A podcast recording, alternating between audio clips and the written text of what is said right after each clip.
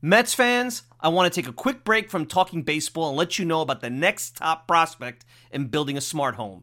Eufy Video Smart Lock E330 is that big time new star prospect.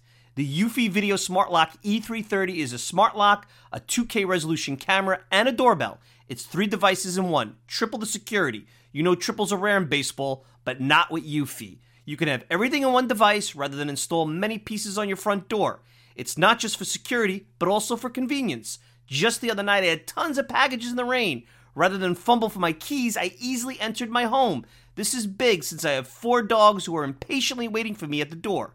No more concerns about losing keys, and you could assign passwords to your family members. Worried about when your loved ones are getting home? Eufy allows you to see them coming back home via the integrated camera. Hey, Mets fans, this is a home run. I had a competitive product before Eufy, and it's the difference between a one dimensional hitter and a five tool player. Eufy is that five tool superstar. Go to eufy.com, that's E U F Y.com to learn more. Already sold? Go to Amazon and get your Eufy Video Smart Lock E330 today. Want to go to the store? Best Buy will have it starting around May 20th. Get complete control over your front door at ease with the Eufy Video Smart Lock E330 today. At Parker, our purpose is simple. We want to make the world a better place by working more efficiently, by using more sustainable practices, by developing better technologies. We keep moving forward. With each new idea, innovation, and partnership, we're one step closer to fulfilling our purpose every single day. To find out more, visit parker.com/purpose. Parker, engineering your success. We wanted to give our team some some additional help. You know, we're not playing great baseball right now, and we need to uh, we need to boost boost ourselves. So we think these players can uh, can give us that opportunity. And particularly with Frazier and Chirinos, we're bringing in two right-handed bats, guys that have had success against right-handers in the past, which I think is something that, that we wanted to balance our club out with right now. And then with, with Miguel Castro, he gives us a late inning relief pitcher that's young. He, uh, he's got controllable years going forward, and so we think he's a pitcher that can help us not only in 2020, but also as we look towards the roster in 20, 2021. With Todd, you know, he can come in, he can get a big hit, he can face a tough left-handed pitcher, he can hit a home run, he can start a game at third base, he can start a game at first base, and he can DH. You know, as we have different uh, different options. It's, you know, we faced a lot of left-handed pitching lately, and because we have so much length to our lineup from the left side, you know, people people can can stack lefties against us and, and be effective with it. So the, the goal here is to give Louis an additional right-handed bat, and, and it shouldn't be lost that we want Todd Frazier's energy to come in and bring some life. You know, bring, be a guy that can come in and, and remind people what uh, you know what having fun is all about. His batting average on balls in play was was very low this year, and so I think there's some correction that could happen. And he's had a history of it. You know, when, when you look at the 2020 season, there are so many variables that factor into what we're seeing. And, uh, you know, our hope is that in a new environment and with this team that he can he can find some of the some of the old offensive power and offensive strength that he's that he's shown previously in his career. So, um, you know, I think he's got a career 850 OPS or close there close there to it against left-handed pitching, and it's something that we think could, could help us here as we try to balance our offense. We, we weren't motivated to move from the top of our of our prospect system, and but we also wanted to show this team and show uh, and show this market that we are we are far from quitting on this season. That this is a year that hasn't gone as smoothly as we would have liked, and we have a lot of bunching up from teams in the in the National League, particularly in our division. We've got to play better baseball, but we think these three pieces can help us do that.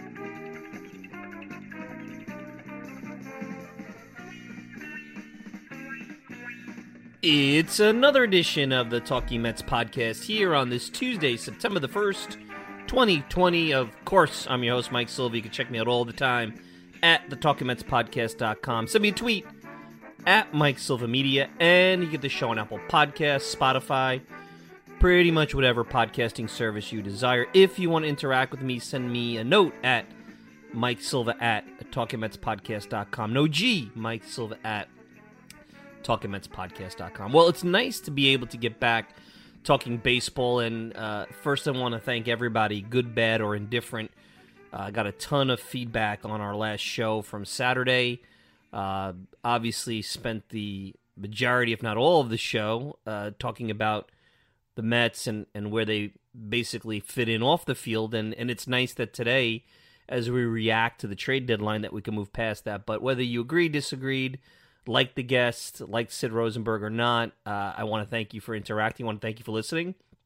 I know some people said they're not going to listen anymore, and hope you'll be back because I think that we'll have some good shows in the future. And uh, you know, nothing personal. So, what are we going to do this week now? So, as I said, it was a little bit different, and that's why I had done the the, the segment on what happened last week with the walkout on the field on Saturday, knowing that the trade deadline was coming up, knowing that content would go pretty stale on Sunday, the plan was to react if anything happened to the trade deadline and then potentially do something else as we head into Labor Day weekend in September and the unofficial as as Memorial Day is the unofficial start of summer, Labor Day is that unofficial end of summer. Though I think it feels a lot different for people because the travel hasn't been there and it's just you know time flies in a baseball season, but it flies even more when you're in a 60 game season. And so much has happened since March, since we thought the Mets were going to break camp, and, and they didn't.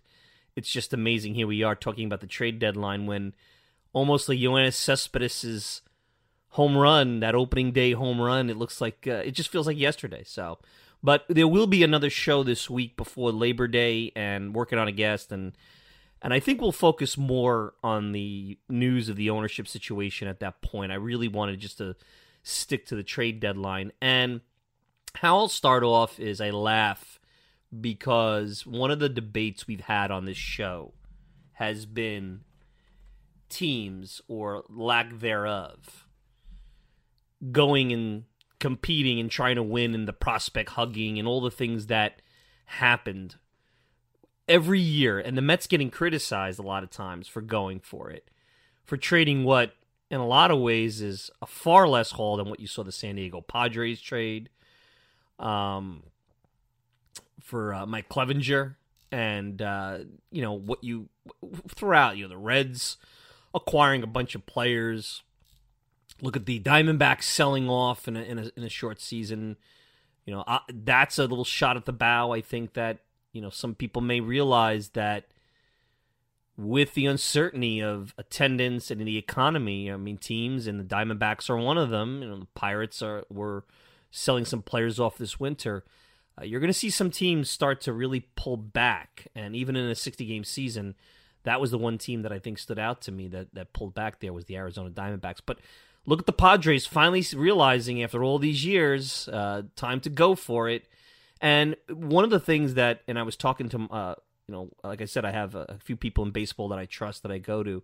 One of the points that was made to me by someone in baseball was that, and, and this was actually brought up during the Matt Ehalt segment a couple of weeks ago. With the way that teams don't compete now, with the focus on prospects, with the expanded roster, the Rule 5 draft every winter now is going to actually be something where you have to assume that any kind of prospect that has any kind of ability to contribute to the big league roster that you have a desire to keep, you're going to have to put them on that 40 man. And, you know, those are 40 man spots that are going to be sucked up, and it's going to cause veterans, the Carlos Gomez types, let's say, we'll call back to last year, the Adeiny Hechavarria types that came into camp last year, to have to go on minor league deals. And then when you want to put them on the roster, and you saw that this year with the way that the shuffling went. The Jordan Humphreys is going to get designated because he really, at this point, you know, in a lot of ways, I guess the Mets felt he shouldn't have been on the roster, and you're going to lose him, and then you have to trade him for Billy Hamilton. So, 40 man roster management is imperative, and really understanding wh- who your prospects are, what their ceiling is, and what you who you need and who you don't need is going to go a long way. Now that's going to drive fans crazy because every prospect they love. And I think it's more of a Twitter subset than it is generally. But talk radio's getting into it now. They were always the last. I mean, not no surprise. Talk radio's last the party on everything. That's why they're in the position they're in. But it it goes to where these deals that you saw the Mets make, where you have to just take a step back and try to be really honest about the player and what the team was trying to accomplish. Now, after Friday, new owner, doubleheader sweep of the Yankees at Yankee Stadium, regardless of the fact, like I said, that it didn't feel the same. Uh, media praise for being social justice warriors. I mean, the Mets don't get much media praise, but they got that. Mets are flying high. And then they had a sleepy Saturday offensively. And then they had the awful, and I'll tell you, that loss in game one on Sunday was just as bad, in my opinion, as the Washington loss last September. Just as bad. Two outs, five run lead. The Washington loss was spiraling way before it got two outs, runner on. And you saw the growing pains with Andres Gimenez. Uh, and, and most importantly, and it'll tie into what they did at the deadline, you saw that the Mets continue to not be able to and I think Luis Rojas has not been great at managing a bullpen. And part of that, I wonder, and, and it's not an excuse, but when you have no starting pitching and you're really using bridge guys like Chasen Shreve to schedule them as part of double headers, even seven innings, because now you're stretching Seth Lugo out, it really makes it hard to manage a bullpen in the traditional way where you go in, you say, I have this many guys, these are the guys I have available, and, and let me go with that. Because a five run lead at Yankee Stadium, I don't care if, if Judge and Stanton are not in there. I mean, that's a, a ballpark where anybody with moderate power, your Tauchmans, your Voits, your Fords, guys like that, they get a hole of one. Eh, eh, you know, five run lead becomes a three run three run lead right very quickly. I mean, walk, home run, back in the ball game. So again, you saw the Mets bad bullpen management. Rojas hasn't really distinguished himself there. I think part of that is again, this is a guy learning on the job. This is a guy that was thrown into the sauce, has some good communication and people skills. Definitely a guy that the, uh, the front office feels could bridge the gap. But he's going off the script that the front office has, and when you're scripting because you don't have legitimate starting pitching that could get you deep outside of really Degrom well, this is what happens. You, you, know, the Mets do not have a starting pitching staff, and they really don't have a bullpen that you've in a 162 game season that puts them anything more than a 90 loss team. You know, you can't go bullpen every night. In the tournament season, you could do this, and the Mets should be. Uh, uh, they're 15 and 20. I really believe they should be the opposite. They've blown so many games late.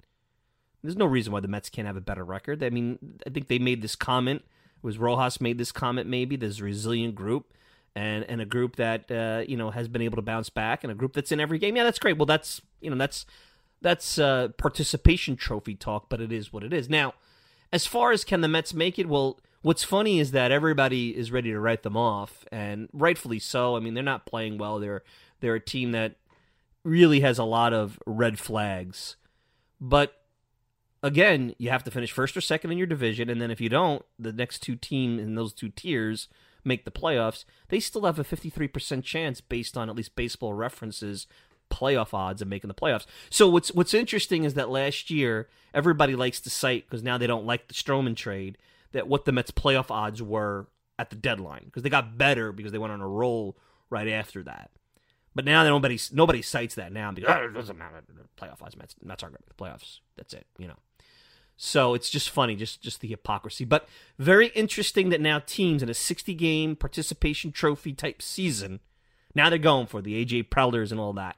Just uh, I'm gonna say it. I'm gonna say it for the billionth time, and you all better listen. And if you're not on board, you better get on board because if you love this sport, you're gonna need teams to start competing.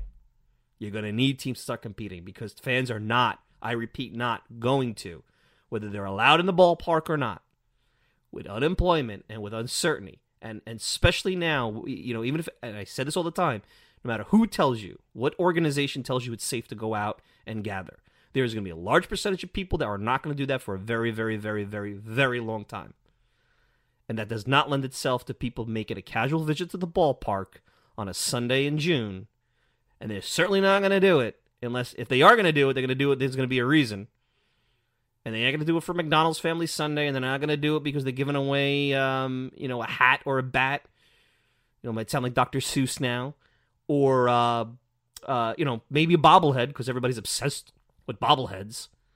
They're going to do it because it's a winning team. And if the team stinks, they'll go and read the, they'll watch the highlights on, on MLB.tv, uh, whatever they have on cable, whatever on Amazon, whatever, because they're not going to sit at the ballpark, pay for the parking.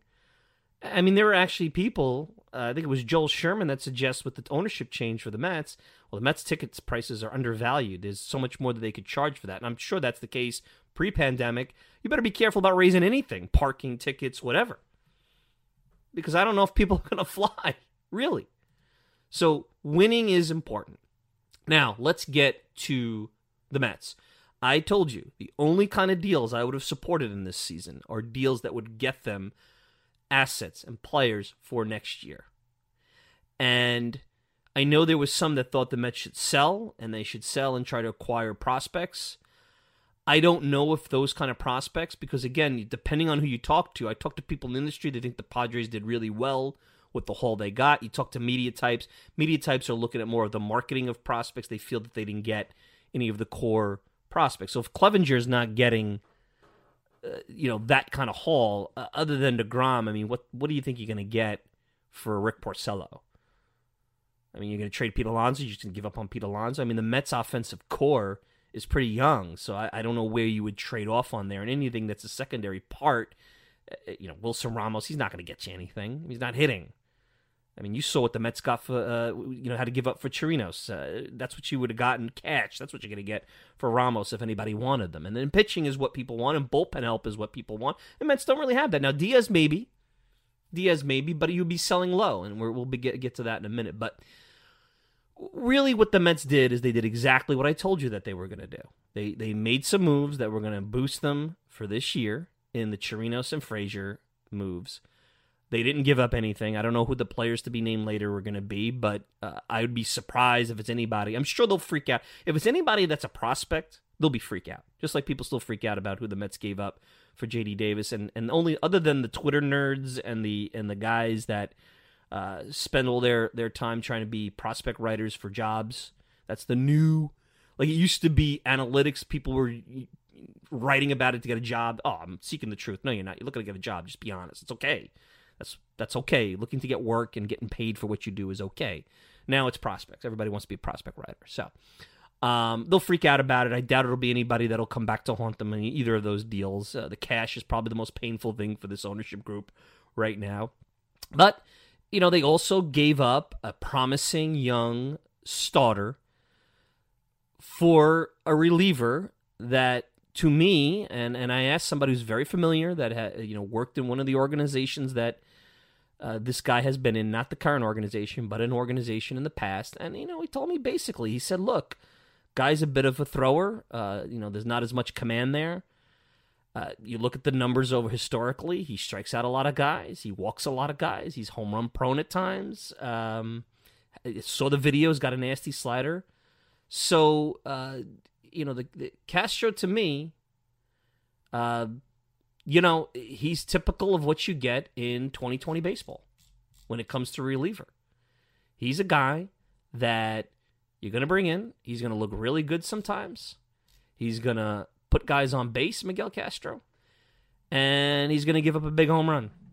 And, you know, this is where we're at with the Mets when it comes to developing bullpen arms. They just can't. Miguel Castro is necessary because they actually have to take what at this point, uh, Miguel Castro and those kind of players are more important than starters because we're at Little League. Guys, you realize, and, and I understand that the pandemic and the shortened season is playing into this because of prep and because of injuries. But do you realize that Chasen Shreve has pitched 15 innings this year? And, you know, that's like uh, you know, 10 less than David Peterson. Now, I know Peterson has been injured. He has five starts. Porcello's pitched 33 innings in seven games. Uh, Chasen Shreve has pitched 15. I mean, you're, you're not getting a big separation between starter and reliever innings. But we're at little league portions. I mean, I, I think a Sandlot, yeah, your starters win three, four innings, then you bring in another guy. These are things that were happening in, in the late 80s, but these were Sandlot things. These are things that you're used to seeing in uh, short season baseball, three, four inning starts and then bring in relievers. Uh, it's amazing to me where the game is at right now. It's from a pitching standpoint, it's a mess. Every game's a bullpen game. It's like a chess match. It's good for the kind of the the mental bubble gum. It's interesting. It's certainly going to give relievers a chance to continue to make some money. But you burn your relievers out. You saw that with Jared Hughes the other day. You're leaving every game, regardless of how many runs you're up in the balance. You saw that again the other day. Um, and it's really the seventh, anything after the sixth inning is where the game slows down and you're seeing some bad baseball. Every team, the bullpen, the guys they like are Miguel Castro. Thrower without command, a lot of walks, home runs, uh, inconsistency. And look at the Mets bullpen. Look at the walk rates in the Mets bullpen. It's Familia, 6.8 per 9. Diaz, 5.5. Wilson, 4.2. Betances before he got hurt, 6.1. Hughes, 5.4. Actually, Shreve is pretty good. He's actually got some, you know, some of the best walk rates in there. I mean, Lugo was the best. He was the one you were the most comfortable with. Everybody walks guys. Everybody. I mean, Brock. I didn't even go to Brock. Six point four. Eh, so the Mets bullpen is made up of Miguel Castro right now, and they whether they throw soft, they throw hard. They have nobody is commanding their pitches. Nobody is keeping runners off base. You're going to say it's the strike zone. You're going to say the hitters are more patient. Maybe you cannot achieve and win a championship or go anywhere near or sniff anything in the playoffs if you're going to have guys that are going to walk five, six, seven or more batters per nine out of the bullpen. Now, look at the Dodgers. I mean, that's a different ballgame. Yeah, you know, Kenley Jansen, he'll walk. And I know that that's, you know, you go by the cream of the crop. Let's compare the cream of the crop. And they have Blake Treinen, and There's a guy that walks some guys. You know, he's, he's you know, still a very good pitcher. But their guys, they don't walk anybody coming out of the bullpen. They strike out just as many as the Mets, but they don't walk anybody coming out of the bullpen. That's where you want to get. And to me, the Mets, this is as much of an indictment. The fact that Miguel Castro, and I don't know, and let's not get crazy about Kevin Smith, because you don't know what Kevin Smith is going to be. Got some interesting scatter reports, seems to have some real savvy on the mound, ascended through the organization. He wasn't a number one draft pick. You've got to give the guy all sorts of credit for being where he is. Pitcher of the year and putting himself on the radar. That's how Jacob DeGrom did it. He walks a lot of guys. You see the numbers. They have guys down at that alternate site. We don't have any access there. And last I looked, none of the prospect writers for any of the blogs have access down there. If they do, God bless you. Then maybe you know you should tout that a little bit, unless it's a big secret. Maybe you could talk to scouts because I'm sure scouts are down there. But from what I understand, they're using a lot of the high tech and new age video to watch these guys pitch in sim games out in Brooklyn. And my fear is, is that a lot of decisions are being made based on statistics, spin rate, and video, and less on, well, who is this pitcher? Who is this guy? And you tell me you got a savvy guy who's lefty, got some deception. At the very least, he should be able to come out of the bullpen and get lefties out. Now I know that, that that's that's not that valuable anymore with the three batter rule, but then you ask yourself, is he a lefty could get other get righties out? You know, because then you're always going to have those sandwich innings where you have lefty, righty, lefty, or vice versa. You know, where Freddie Freeman's in the middle of all of it. And you know, I think getting Freddie Freeman out is pretty important. But think about this. Think about the flip side here. So the the dangerous side is how are they making decisions? And I know what everyone's going to say. Brodie doesn't like any of the prospects. Well, Brodie has accumulated a good number of prospects already through his draft, and they've also looked at some of the lower level guys that have ascended now that uh, they want to keep. It's very simple. Brodie knew who he wanted. Brodie knows who he doesn't want, and the guys he doesn't want, he doesn't hold on to. He gets rid of them. Should he get rid of them for Billy Hamilton or for Jake Marisnick or for uh, you know Miguel Castro, I, that's a different story. Different story for another day. You could debate that, but they're getting something of present value for the roster. Just like I said, it's just about as much 2021 as 2020, and Castro does that. But what does it say about Kevin Smith? Granted, his development has been stunted because of no minor league season, and I think you might have a different feel of him if there was a minor league season. That a team has no starting pitching their number two, number three starter had gone down. Their number four starter has gone down. Their depth of number six, Michael Wacha, has gone down. Their depth at number seven, David Peterson, has gone down. The fact that they are starting, they move Lugo into the rotation, which is a 2021 move as well. They're going back to Gsellman, when they need bullpen help that he can't even get a, a start. He can't get put on the roster. What does that tell you? Tells me a lot. Tells me that you may want to think twice before you panic about what the Mets just traded. That's what it tells me. That's just the only thing I, I want to say. You know, you got to put the guy and you got to do what you got to do on the roster. But to me, if this guy was anything near a solution in the next two years, forget about just next year after that. And I think they described him as a fifth starter, which to me is pretty damn valuable these days. But is he a real fifth starter or is he a three inning fifth starter? Because now the, the definition is different. Number ones and number twos give you five, six innings. Now everybody else gives you three or four, and you're in the bullpen in the fourth inning. I mean, that's what it's come down to. That's what the league has come down to. That's why you got the media asking for seven inning games. I mean, all, all weekend asking for seven inning games. It's pathetic. By the way, is everybody going to take less money? We just talked about tickets going up and parking going up and how undervalued the Mets are. You change everything to seven inning games, you're going to lower all that? Are the players going to take what's two divided into seven? You know, it's not a you know not quite twenty five percent. You're going to take a twenty percent or so pay cut for the less baseball that we got, or are you going to try to market and the media is going to market for Major League Baseball that it's a better product at seven inning games? All because we can't train guys, we can't get any starting pitching, and we can't train guys to go deep. And then all, all we do now all we do now is focus on guys who throw hard. Doesn't matter if you could, you know, if I could go and throw a ball 100 miles an hour at the carnival, I probably could get a spot in someone's bullpen in Major League Baseball. And I'm lefty. So that's a double bonus. But again, I don't know if that matters anymore because of the three batter rule. So to me, that's an indictment on Kevin Smith that he can't even break in on. If you can't break into a rotation like Peterson did this year, then I don't know what you really are. I mean, that's the caution. But on the flip side, and you look at it this way, you know, the, the Orioles have some of those old Astros analytics guys. Maybe they say, you know, we just we see a guy like Castro that's made improvements. His walk rate's down. He seems to be commanding his pitches a little bit better. He's still young. They're going to sell high and say, you know what, we'll take the guy that could be the starter, even though he'll be a fifth starter. They're understanding what everybody else who is a smart baseball person understands that ultimately the starting pitching is what wins it for you you should be able to get another version in your own organization of Miguel Castro. The Mets have not. They have not for a long time. The Mets have been unable to, with the exception of maybe a year to a year and a half, mainly 2016 with Addison Reed and Familia at their height. They have not been able to build a bullpen. It's the most amazing thing I've seen. No failed starters. Castro's a failed starter. I mean, that's where he was in Toronto. And he was part of the Reyes Tulowitzki deal, so it obviously was potential. But to me, I mean, it's just amazing that the Mets can't get any failed starter to come out of the bullpen, throw some gas, not walk players, and get you some outs. No lead is safe. This is now two to three years in a row. Historically bad bullpens.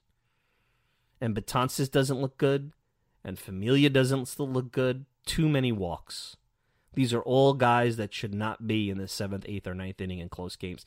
These are guys that should be rounding out as number five or six in your bullpen. You bring him in with a little bit of a cushion, or you bring him in when you're behind. Um, and that's a make of a good bullpen too. That you got guys that you could bring in when you're behind, and they could keep you in the game. Chasen Shreve, who's another, he's actually uh, controllable for next year. He's been the most pleasant surprise out of that bullpen. I think Jared Hughes hasn't done a bad job, but I think they're pitching him a lot. They're throwing his arm out because he's a veteran. So, can this trade blow up? I have a hard time believing Kevin Smith all of a sudden is going to be a top of the rotation starter. But I'll tell you what, don't be surprised in two, three years the Mets are looking for a back in the rotation pitcher, and Kevin Smith is out there doing some nice things in Baltimore in the American League East, and Castro struggling because he can't get the ball over the plate and he's giving up home runs, and we're having this conversation again. Uh, I'm not going to go crazy for it. I don't think Brodie did anything other than what you would have expected him to do, which is go out there make responsible trades to help the Mets try to compete and win. Winning is important, and bringing in guys that can help them next year. Castro does that because he's controllable. Uh, now, how does Chirinos and Frazier do that? Because those two guys we haven't gotten to, and that's more of an interesting situation. So Chirinos, that tells you a little bit is that they may start to believe that Ramos is done, and obviously, without doing irresponsible speculation, Tomas Nido's on the injured list for undisclosed reasons. Uh, and now that Jimenez is back, who is also on the injured list for undisclosed reasons, I think it's pretty safe to say who had, you know, the coronavirus. And let's hope if that's the case, let's hope it's not the case. But if it is the case, let's hope he's okay. I'm sure he will be. And it's a shame because he was starting to play very well. He was starting to show some life to his bat. He's definitely a top framer. You can look at any of the numbers. Um, I don't think he's as good behind the plate as people make him out to be, but he does some really nice things, and he's the best defensive catcher they have. And the Mets need more defense up the middle. We know that. I mean, that's important. We've seen them win a game this year with defense up the middle, with Guillorme and Gimenez, and, and, and obviously with Nido doing what he does behind the plate. Uh, Ramos is starting to show the age. The power is going. Uh, he's not hitting for average. He's not good defensively enough to have a below league average hitter like him. He's a backup at that point. Uh, so what does Chirinos do? Chirinos brings in another version of Wilson Ramos. Not really a great catcher, right-handed pop, and uh, you know he's controllable for next year if they want the option of about five million dollars. And I firmly believe and I do not believe that Brodie Van Wagenen will be fired when the ownership situation goes through. I think he's got a another year in him here. I think he has to. I think I think the new ownership group will allow him a year to show that this team is headed in the right direction. And I would not judge him off of everything this year, but Chirinos is a hedge your bet that if you can't go out there and get a catcher like Realmuto, who I believe should be the number one free agent target for the Mets this winter, that you can keep Nido. Uh, you could bring Chirinos back at a reasonable $5 million price tag and he can push Nido. Maybe Nido's the starting catcher. Maybe you go less offense, and if he could be league average, Nido behind the plate, great with his defense, and that's the direction you go if you can't go out and get a a, a, a, a Realmuto, who by the way will be hitting the age of thirty and will be a risk. So it's not like he's a slam dunk, but that's the guy I'd go after. So Chirino solves that. The the Frazier one is the more interesting one, and if you heard and you were listening in the opening to Brodie Van Wagenen's comments about energy and leadership and clubhouse presence and stuff like that, and specifically the comment about this, you know, helping the team have fun.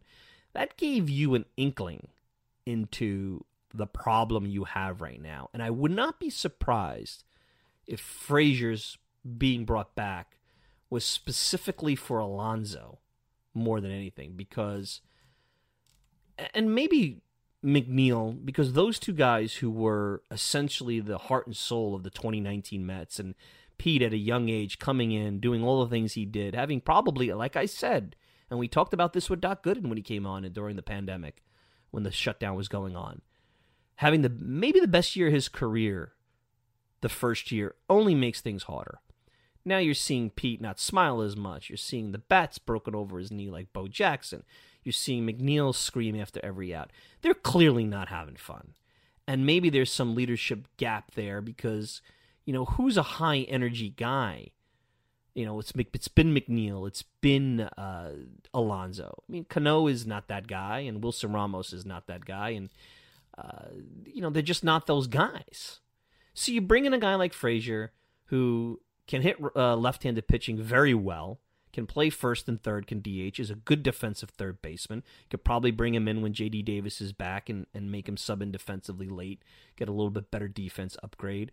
And if he's a good clubhouse presence, a good bench guy, a good guy to have around, he's making a reasonable amount in 2021 at five million a year. I understand he's a former client of Brodie, but Brodie's you know he knows these guys, and that's one of the things. If you're looking for somebody that's going to give you, you know, a lot of guys could give you what Frazier gives you off the bench from a baseball standpoint. But if you know these guys, if you represented these guys and you know what they can do off the field at a more intimate level, yeah, then you know that's the way you're going to go. You're going to go with who you knows. But I think they specifically brought Frazier back to help Alonso. I really do. I think Alonso needs someone to kind of talk to him, guide him, take some pressure off of him, make him smile again. This team needs to stop acting like I mean they they continue to act like they have the weight of the world on their shoulder. Yeah, the fans aren't happy with them. Fans aren't happy with them for more than just baseball reasons. I hate to tell them. They built they made that bed. They're going to have to lie in that now. They're going to have to use the baseball to wipe away the off the field mistake they made. The way they handled themselves last Thursday. That's not going away. Put that in the parking lot. The fans hate the ownership group. They're being punished for that. That's not fair, but that's the lot they got. That'll go away when Cohen hopefully takes over. And I think Brodie won't be looked at the same way by the media or the fans when Cohen takes over. Cohen will wipe away, at least temporarily, a lot of the Wilpon negativity that continues to permeate. And that's where some of the negativity, I think, from the ownership situation, which I knew was always going to be a problem. You know, selling a team and trying to win and compete and show hope in the future, uh, it doesn't give you a lot of positive vibes when you're basically putting a transaction out there that's a negative transaction from a standpoint of the current people there. Everybody's on edge. Who is this guy going to want? Makes it really tough to win. But this team is not as much fun as they were having. Because even when they were losing in the first half, I think Alonso and McNeil, there was still energy. It was the bullpen that undid them in the first half.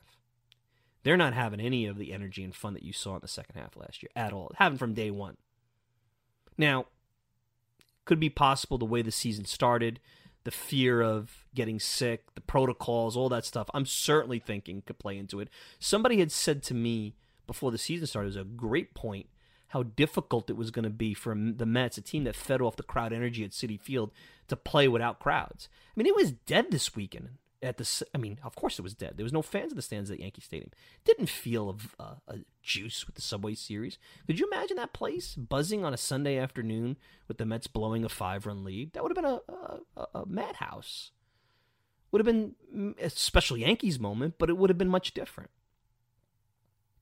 So to me, Frazier is telling you, and the acquisition of Frazier is not as necessarily a baseball move. There's a depth move to be made there but it's telling you that there's a clubhouse gap. I'm not saying there's a clubhouse problem. There's a clubhouse gap. And they need some veterans that could come in and provide some context, provide some energy. There's a lack of energy because if you go up and down the roster, and we don't know these guys, we don't cover them, and even the writers are not covering them in the clubhouse like they used to because of the the protocols and the Zoom. There is a, a something missing there, and they needed to bring that back in. And I think Frazier is a guy that can do that. And I think because he's a local guy, he's reasonably cost, he can hit left handers, he could play a couple of positions. Uh, I think he's brought in for Pete Alonso. I really do. And I don't know that for a fact, but I believe that that's the case. And I think that's why you brought in Frazier. And I don't think either one of these guys is a shoe in to be here next year because you could buy him out on options. It seems like from the information that I saw on uh, Baseball Reference. But to me, Frazier brings something more off the field where Chirinos is giving you what you really probably wanted to get out of Ramos on the field because they're very similar. Very similar, and, and you know maybe Chirinos, uh, you know maybe slightly better. He's a right-handed guy with pop, who who hasn't hit at all. I mean that's who's not really that great defensively. Who does that sound like? Sounds like Wilson Ramos to me. Um, but it, it's better than rushing Ali Sanchez or or having to you know Rene Rivera. I think Rene, I think they thought Rene Rivera was going to be that guy, but clearly he's injured and he's not available, and I think he's done for the year anyway. So, so that's really where we're at with the trade deadline. I think the the the thing to watch is Pete Alonso going forward because having to bring a guy in to bring energy to this clubhouse that was Pete's thing, and maybe it became too much in the sophomore year, living up to the stats, living up to the hype, taking a lot of responsibility He's got a guy now pushing him in Dom Smith that could take his job at first base. That's a real situation. I'd be careful before I anointed anybody, anything. And and I hate people saying you have to choose. If if you don't have to choose right away, why choose? Dom could play left field good enough. So to me, that's the most interesting part of all this is, you know, where does Pete Alonso go? Because he's having an awful year. Still contributing, but having an awful year. Looks awful body language is bad, bat breaking. Can Todd Frazier help that? Is he going to help that in the clubhouse? Is he going to be, you know, kind of his yogi? We'll call it the word yogi is, you know, kind of a mentor type of thing. So, anyway, that's it. Shorter edition of the podcast. Want to thank everybody for joining in. We'll be back with another edition of the podcast later this week, working on some things, hoping to have something more. We'll talk more about the ownership situation and the Mets going forward. If you want to check this out or any other edition of the Talking Mets podcast, you could go to TalkingMetsPodcast.com. You can send me a tweet at Mike Silva Media, and you get the show on Apple Podcasts, Spotify, pretty much whatever podcasting service you desire. I'm your host, Mike Silva. Send me a note, Mike Silva at TalkingMetsPodcast.com. No G. Love to hear from you. Until then, until the next podcast, be well. Take care, everybody.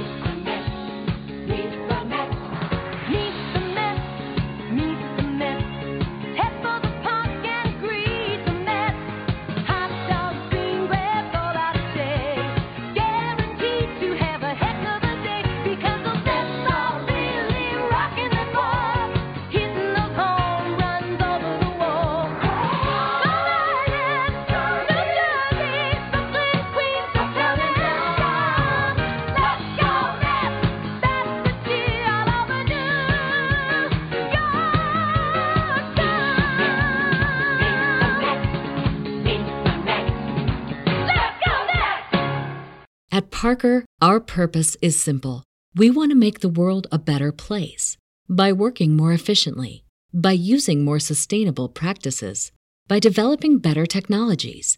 We keep moving forward. With each new idea, innovation, and partnership, we're one step closer to fulfilling our purpose every single day. To find out more, visit parker.com/purpose. Parker, engineering your success.